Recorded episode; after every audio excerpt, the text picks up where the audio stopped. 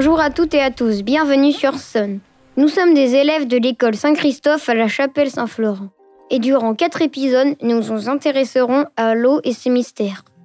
Bienvenue dans l'émission Capello. Je suis Marius et pour ce premier épisode, je serai en compagnie de Louison qui interviewera Monsieur Ménard, un pêcheur passionné originaire des Mauges, et de mes deux chroniqueurs, Lubin et Noé, qui nous parleront de l'histoire de la pêche. Alors, dis-moi Noé, depuis quand pêche-t-on? La pêche, c'est l'activité consistant à capturer des poissons ou des organismes aquatiques, huîtres, poissons, baleines. C'est une très ancienne pratique remontant à plus de 40 000 ans. L'homme a d'abord pratiqué la pêche en attrapant à la main les poissons avant d'inventer des instruments permettant leur capture. C'est pendant la période de la préhistoire que nous voyons apparaître les premiers outils pour la pêche, les harpons. À cette période-là, les hommes se livraient dans les cours d'eau peu profonds et au niveau des baies et des littoraux facilement accessibles pour aller capturer les poissons. Très rapidement, les techniques de pêche n'ont cessé d'évoluer et d'être améliorées.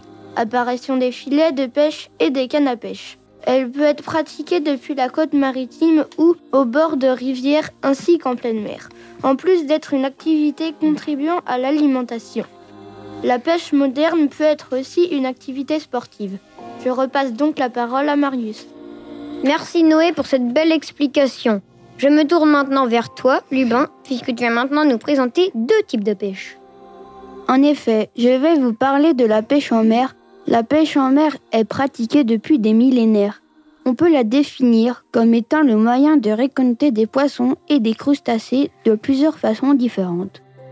Nous avons tout d'abord la pêche sur fond sableux. Elle se pratique en bord de mer sur des digues et des plages. C'est une pratique qui nécessite pas mal de techniques et d'une grande patience. Le matériel nécessaire est spécifique.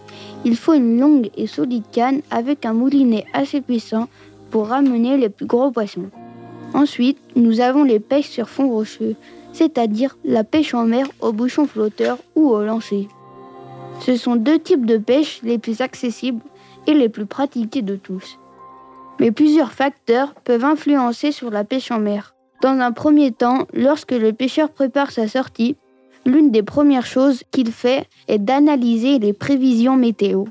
Il est formellement déconseillé de sortir pêcher pendant un orage. Ensuite, il contrôle l'état de la mer, c'est-à-dire qu'il vérifie s'il n'y a pas de forte houle. Il est difficile pour les poissons de voir l'appât après une grosse période d'averse. L'eau est souvent très trouble, donc l'état de la mer peut impacter sur le taux de présence du poisson. Merci Lubin pour cette chronique sur la pêche en mer. Pour en savoir un peu plus sur cette passion, nous recevons aujourd'hui Monsieur Ménard, pêcheur certes, mais surtout passionné.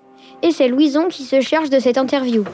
Bonjour Monsieur Ménard. Alors, dites-nous, que faut-il pour être un bon pêcheur? Pour être un bon pêcheur, euh, les qualités requises, c'est la patience, aimer la nature, et puis l'observation.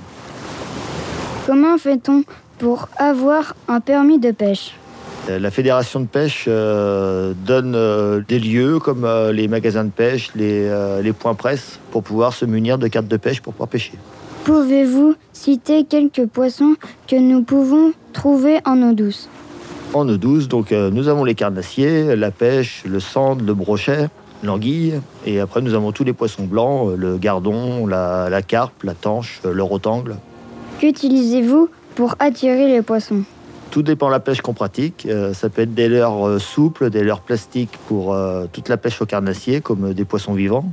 Et après, on peut se diriger sur des graines pour, euh, amorcer, pour amorcer. Les, les poissons viennent manger toutes ces, ces gourmandises. Quel appât faut-il pour pêcher dans les étangs?